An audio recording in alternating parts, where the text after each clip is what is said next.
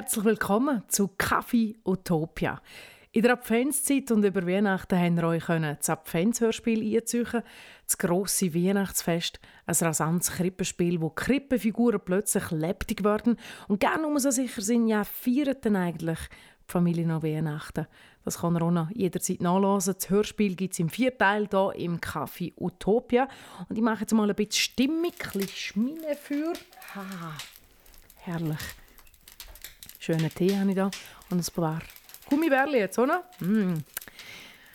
Ich bin manchmal recht analog unterwegs noch, das bewusst und auch mit Freude und gehe sehr gerne auch in die Bibliothek hier im Dorf, wo ich wohne und lasse mich vom Angebot überraschen. Schätze es auch sehr, so den persönlichen Kontakt und der Schwatz, wo es dann einmal so ähm, gibt und ich lasse mich kreativ berieseln und inspirieren von Musik-CDs, Hörspielen und Hörbüchern und natürlich auch von Büchern. Und letzte, als ich in der Bibliothek war, gumpet mir, zack, ein Hörspiel an. Das Buch, das weiß ich nämlich noch, das habe ich als Kind von meiner Schwester bekommen. Entweder auf Weihnachten oder auf Geburtstag. Das weiß ich nur so genau. Der Satan Archäolygen alkoholische Wunschpunsch von Michael Ende. Wikipedia bezeichnet es als Kinderbuchklassiker für Kinder ab 10 Jahren. Und in dem Buch geht es um den geheime Zauberrat Belzebub Irrwitzer, ein Zauberer und seine Tante Geldhex Tyrannia Wamperl, auch Tante Titi. Die zwei haben ein Problem. Ihr Soll an ihren bösen Taten haben sie nämlich noch nicht erfüllt für das Jahr. Und am Silvesterabend da kriegen sie jetzt noch eine letzte Chance über. Und wenn sie es nicht schaffen, dann kommt es dafür in die Hölle. Was ich ganz unter uns jetzt ein bisschen komische Strafe finde für einen Zauberer und eine Hex, Verbandung in die Hölle. Das ist mir aber erst jetzt aufgefallen als Kind, ist mir das irgendwie noch logisch vorkommen. Aber eben, sie wollen ihr Soll erfüllen und sie brauen den Satan Archäolygen alkoholische Wunschpunsch, um bis Mitternacht möglichst auch einen Haufen Katastrophen auszulösen. Der Kater, der Maurizio Di Mauro und der Rat, der Jakob Krakel, die zwei sind Spion vom Hohen Rat der Tiere und die gehören von dem und wollen das natürlich verhindern.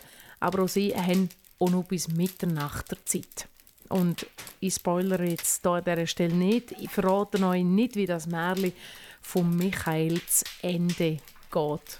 Die Geschichte fängt am Abend um 5 Uhr an und geht bis Mitternacht. Und was mich als Kind schon sehr begeistert hat, die einzelnen Kapitel, das sind Zeiten und eben nicht Titel. Und Wikipedia weiß da wieder mal noch mehr. Die 52 Kapitel, die entsprechen auch noch den 52 Wochen vom Jahr.